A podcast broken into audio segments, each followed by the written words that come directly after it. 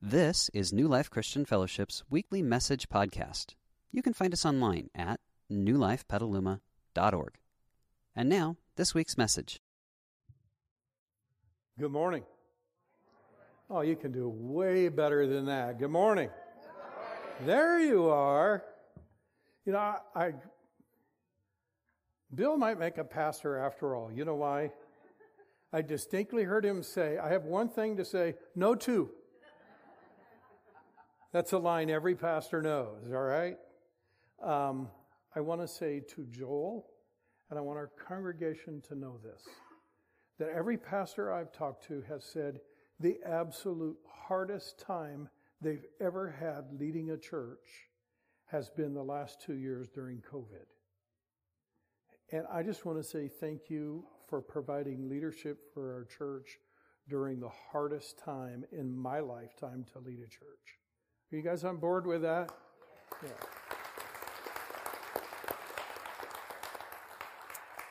I also want to say that group of people that was standing up here,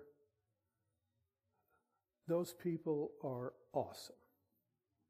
And they, it, it would be hard to estimate what our church owes that group of people. And as we go through the coming weeks and months, you will see them often serving in places that you probably weren't aware that they were serving. Um, they have been called by God to provide leadership uh, and protection and support for our church uh, all the time, but especially in times like this. So please pray for them and be grateful for them. Now, I know that's big news. I know that's hard news. Okay? So I'm going to ask you to do something really mature. Are you up? Okay? Can you take all that and just kind of set it over here for a minute? And I want to teach us for the next few minutes. And I want to teach us something that I know is super important. And Joel already told you it's dialed right into where we are as a church. But if the only place you apply this is to our church during this time, you will actually miss what God has for you. Okay? There's a message here for our church, but there's a message here for you. And I want to say, particularly to anyone in our audience, whether you're at home viewing online or wherever you are, or right here, if there's an area in your life where you struggle and you feel somewhat hopeless in that area, and you feel overly challenged in that area, or you feel discouraged, or maybe you're struggling with depression, or maybe you're struggling financially, or maybe you're struggling in your marriage, or maybe you're struggling raising your children. It, wherever you struggle, there is a message for you today from Jesus to you, I just get to be the delivery boy. And I want you to hear it from him and not particularly from me. Now, there are phrases that Jesus used so often that we just kind of connect them with him. And I'm, I'm going to give a couple. I'll start them and I know you can finish them. Okay? Jesus often said this two word phrase follow me. Yeah. He said this forward phrase I tell you the truth. Yes. Well, one of those phrases that Jesus used at least five times that we know of to five different individuals in very different circumstances was this phrase, take heart. And each time he said it, he said something right after it that we would consider a because statement. Take heart because.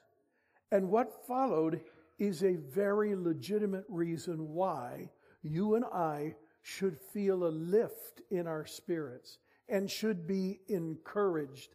And actually, if you dig into the meaning of this phrase, take heart, it literally means to launch out with courage. Wow. New territory, unknown territory, but to launch out in courage. So we're going to look at all five of these, not all five this morning, just one. And we're going to see that what Jesus said to each of these five people or groups of people actually has a wonderful application for us. And there are reasons that you and I can take heart right now. But before we get into that, there's something that we, that all of us need to know. And I want to tell you right now, this might be difficult to hear. I want to tell you right now, it flows against our culture it flows against what we often hear.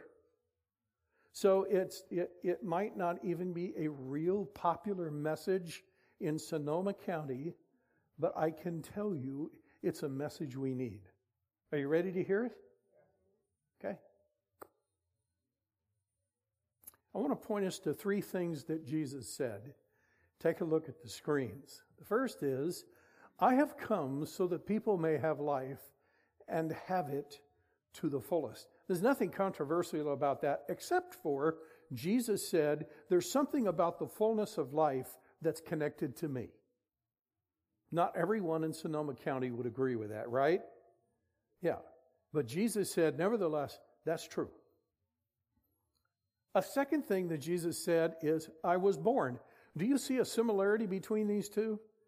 I have come and I was born. He's saying the reason I left heaven and came to earth is this. I was born and came into this world to testify to or to reveal. What's the next word? No, you skipped one. To reveal the. You didn't think I'd emphasize that word, right? You can't imagine how important that single word is. And before I get into why that's important, I want to point us to the third thing that Jesus said the truth will what? Set you free. Now, this is, uh, this is like, um, it's a sort of a, a circular continuum.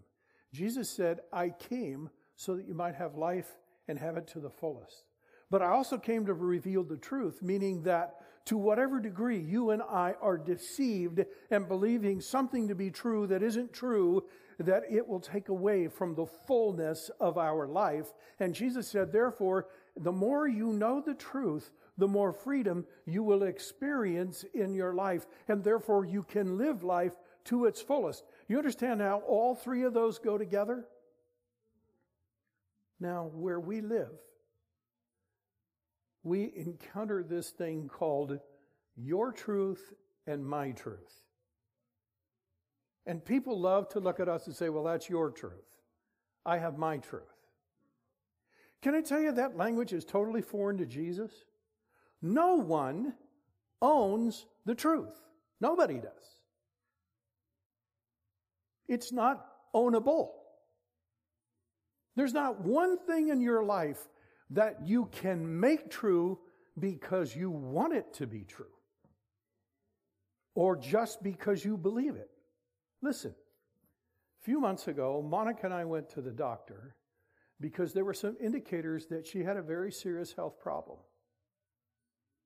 And when we sat down with the doctor, I did not want the doctor to tell me his truth. I didn't want the doctor to tell me my truth. I didn't want the doctor to tell me Monica's truth. What did I want? The truth.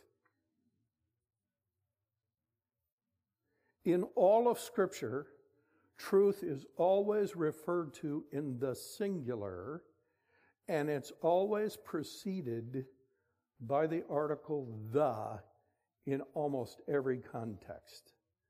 Because the truth is, the truth is bigger than all of us. And by the way, if anyone had the right to come and tell us his truth, it would have been Jesus. Am I right about that? And Jesus never said, I came to tell you my truth. We have to get on board with that Because if we're not on board with that, then everything Jesus says becomes negotiable. And you can't rely on it. That might just be his truth. But Jesus said, I am the truth, the way, and the life. Without condemning people, without demeaning people, he lovingly and consistently said, Listen, I'm going to teach you, and the one thing you can be sure of when I teach you is I'm going to consistently teach you the truth. And to the best of my ability, to the best of Joel's ability, to the best of Christy's ability, whenever we stand on the stage or whenever we're sitting with you in a meeting or when we're visiting with you in the lobby, it makes no difference. We want you to know that we are committed to sharing with you the truth. Are you on board with that? Yeah, that's a super important thing. So when we look at these statements where Jesus said, take heart, and he gives us a because reason afterwards, you and I can be very sure that what he is stating is not just wishful thinking. It's not just a positive mental attitude that he hopes somehow happens. It's the truth. And the first one we're going to look at today, Jesus shares in three very specific statements, and every one is worthy of a little pause and reflection. So, it's found in John chapter 16, and it begins like this Everything I've taught you, what was that? The truth, right? Everything I've taught you is so that the peace which is in me will be in you. And will give you great, what's the next word? Confidence as you, what's the next word? Rest in me. Think about that. Those three big words peace, confidence, and rest. Those can be in short supply in our world often, right? Yeah, and but Jesus said, no, no, no. I, everything I've taught you is so that you could have all three of those. Now, here's where this gets really significant. Jesus is teaching this on Thursday night, knowing that maybe in a couple of hours he's going to be arrested. He's going to be taken through a mock trial. He's going to be beaten. He's going to be stored in a prison overnight. He's going to be taken out of prison and taken to Pilate the governor Pilate's going to send him to Herod. Herod's going to send him back to Pilate. And the end, Pilate is going to sentence him to death by crucifixion. And Jesus is going to be executed the next day. And he knew it. Imagine having this conversation with someone the night before they know they're going to be executed. And Jesus says to them, with love in his eyes, and with peace in his heart. Everything I've taught you is so that you can have peace in your heart and confidence as you rest in me. No matter where you're struggling, no matter what you're struggling with, the message of Jesus for you today is Jesus is saying, everything I'm teaching you is so that you could have peace in whatever it is that you're all struggling about. And then Jesus follows this statement up with one that's even tougher. Are you ready? Here it is. Next thing he says, here on earth, you will have many trials and sorrows. Thank you very much, Jesus. That's just exactly what we wanted to hear. No. How could you say everything I've taught you is so that you could have peace and confidence and rest in me, and then turn around and say, it's going to be tough out there? It's going to be really hard. You see, oftentimes in the church, we inadvertently somehow convey a theology that sets us up for bitterness and disappointment. And I'm so sorry if I've ever done that. And I want to apologize for all of my fellow theologians. The Jews had this theology that sort of went like this If you're living well, then God will bless you. And if something is not going well in your life, it's a sign that God's not with you. You would be amazed at how much of that theology is in all of us. Do you know how many times? I couldn't even count them. How many times people have come into my office and say, Pastor, where's God? I've been doing things right. What's the inference? Therefore, only good things should happen to me. Huh? Who told them that? That's not actually how life works. Jesus was very clear about this. Jesus and his apostles were walking along one day, and there was a beggar beside the road, and he had been born blind. And you know what? His 12 apostles turned to Jesus and said, Jesus, who sinned, this man or his parents, that he was born blind? It was an automatic that if you were struggling, you were not living well.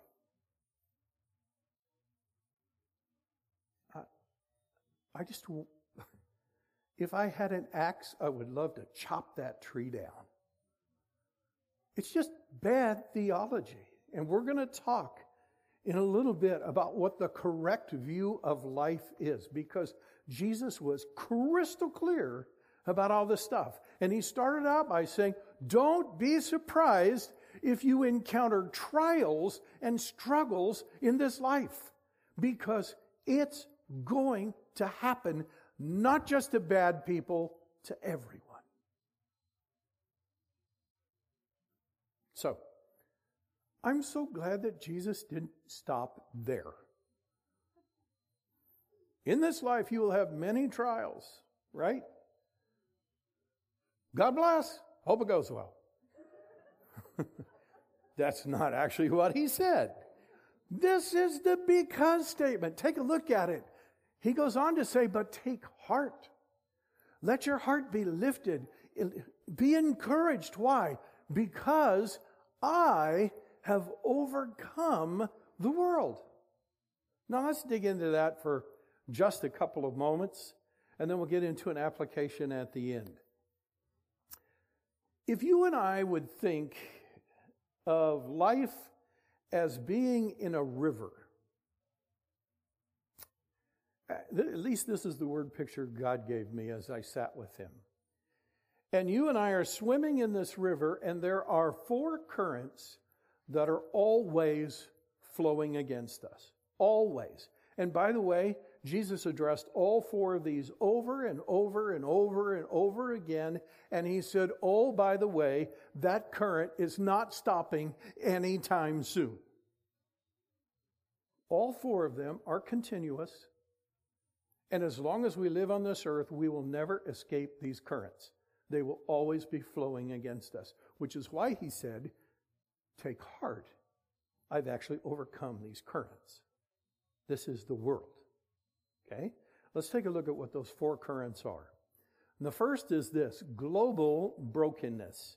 As a Big C church, we have not done a good job, I don't think, of teaching people what took place way back in the beginning of human history.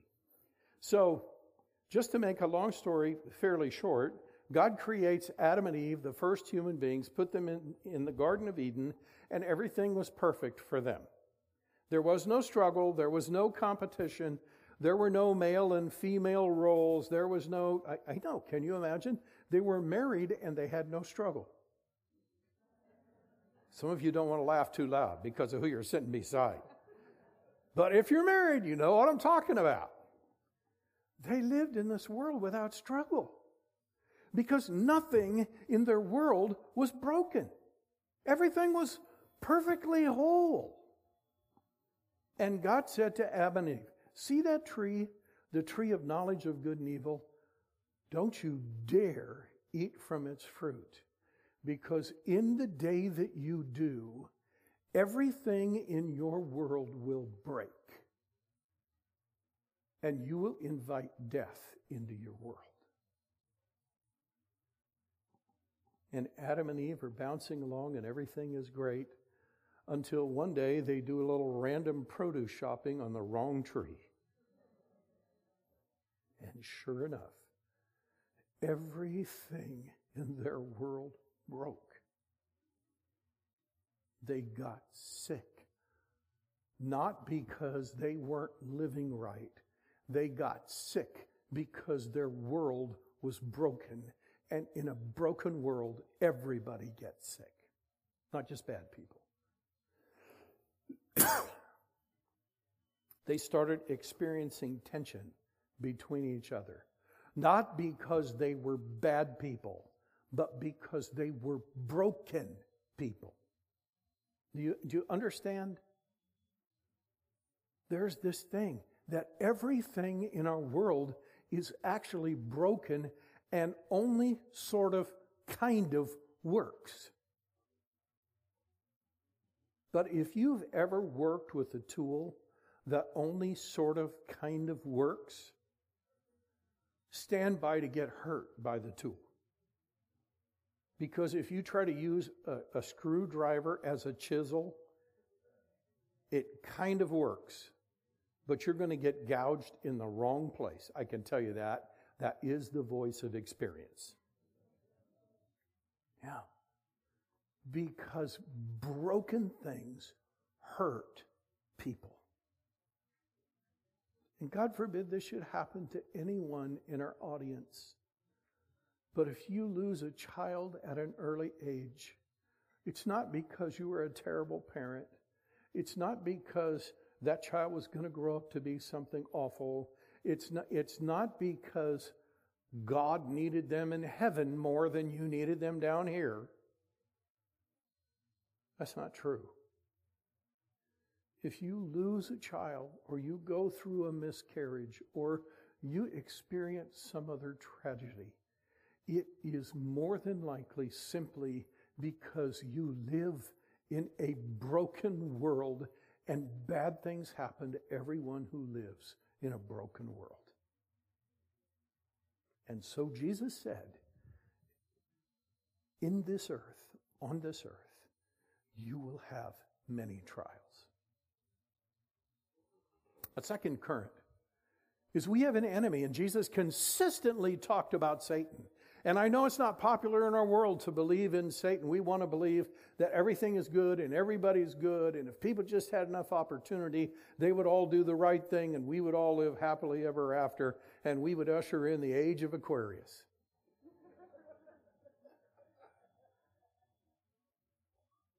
Not true. Not true. We have an enemy. And he continually is causing a current to flow against us in this life. Jesus wasn't deluded, but he talked about it all the time. It's, it's high time that you and I recognize that when we decide to follow Jesus, we voluntarily sign up for an enemy who wants to do everything he can to defeat the followers of Jesus. Now, listen, in my life, when tough things happen, I don't always know whether it's because I live in a broken world or because Satan has come against me. I don't always know. I don't have to know. You know why I don't have to know? Because no matter why it's in my life, Jesus said, I have overcome what? All of it. Right? Yeah. There's a third current that flows against us all the time, and that is human brokenness. Have you ever been hurt or disappointed by a close friend? Yep. Human brokenness. Ever struggled in marriage? If you're married, if you're married, put your hand in the air. If you've been married, put your hand in. Yes, yes, you have struggled. That's human brokenness. And oh, by the way, some of it's yours. I know that's a startling reality, isn't it? Hmm. We are surrounded by human brokenness. Now, listen, if you know me at all, you know that I love you with every fiber of my being. I hug virtually every one of you on the way in. I will hug you on the way out. And when I hug you, you get all of me. I love you with every fiber of my being. But I'm broken, and so are you. And I hope you love me in the midst of my brokenness. Because I'm going to love you in the midst of your brokenness. And this is why Jesus came and gave us this concept called grace. Because grace is what enables us to live lovingly and peacefully, even though we're all broken. Does that make sense to everybody? But that current is never going away. Not in this life. And we will encounter human brokenness in ourselves and in other people 24 7, 365. Never goes away. And the fourth current is this cultural pressure. There's so much pressure in our world to do certain things, to buy certain things, to look certain ways, to live in certain zip codes, to accomplish certain things, to get certain degrees, to have a certain physical shape, to have a certain look about our face, to have a certain amount of hair. I know, I'm failing. There's all this cultural pressure, and it continually flows trying to get us to invest our money in things that are temporary and actually, in the end, not really satisfactory. And we can chase all these things that our culture pressures us to chase. And oh, by the way, that current is never going away in this world.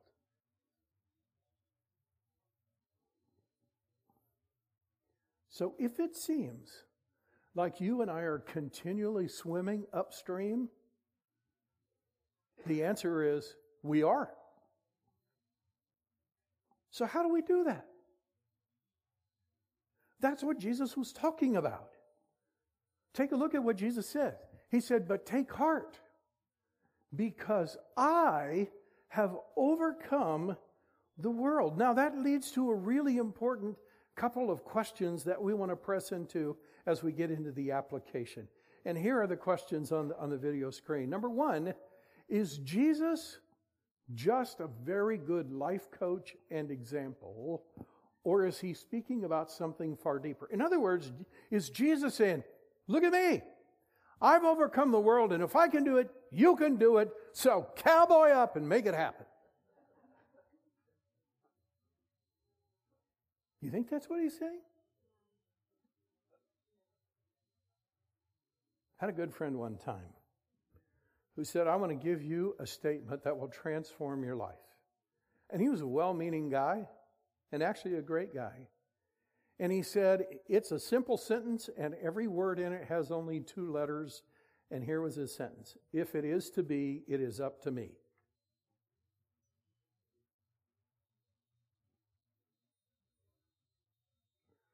I hope not. That's not what Jesus was saying. The second question is this Is Jesus calling us to a positive mental attitude and inspiring us to try harder, or is he calling us to a posture of faith and dependence? What do you think? It's the second, isn't it? It's a posture of faith and dependence.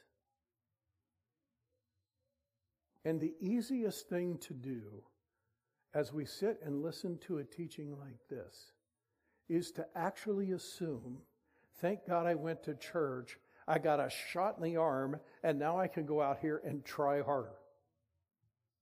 I can make this happen, and by golly, God willing, He'll help me. Stop the presses, throw that newspaper away, and let's write a new narrative. Okay? The reason Jesus said, Take heart, because I have overcome the world, is he was thinking about something that a friend of his had written 650 years earlier. And I call him a friend of Jesus because Jesus knew him when he was a prophet on the earth, and his name is Isaiah. And Jesus was in his own mind reflecting on what Isaiah said some 650 years prior. And it's up on the video screen. Take a look. Isaiah said, Listen, God gives power to whom? The weak. That's us, the broken. And strength to the powerless. Even youths will become weak and tired, and young men will fall in exhaustion. But those who trust in the Lord will find what? New strength. They will soar high on wings like eagles. They will run and not grow weary. They will walk and not faint. Where are you struggling today? There's a message in there for you. And it's not cowboy up, it's lean in. About 700 years after Isaiah wrote that, another friend of Jesus wrote this. His name was Paul. Paul said this Can anything ever separate us from Christ's love? Does it mean that he no longer loves us if we have trouble or calamity or are persecuted or hungry or destitute or in danger or threatened with death?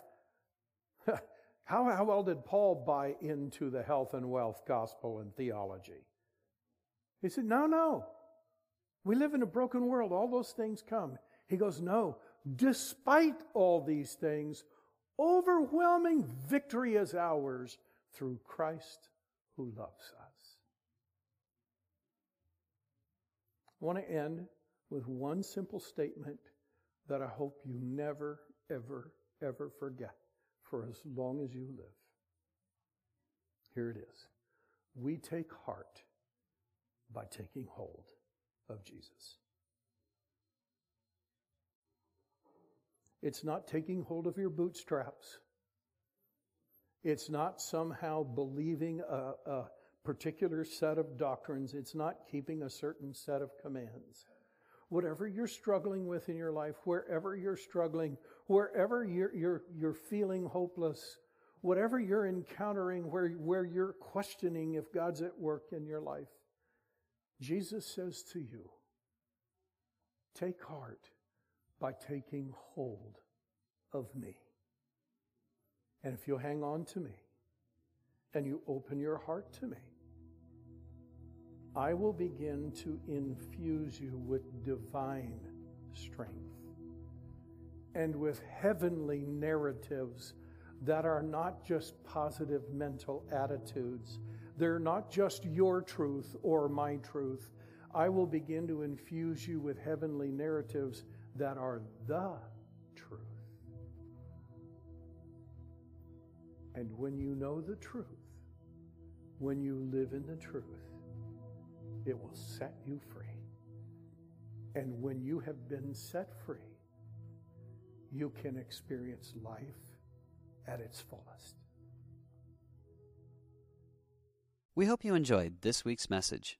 You can find more information about New Life, including contact information, at newlifepetaluma.org. Thanks for listening.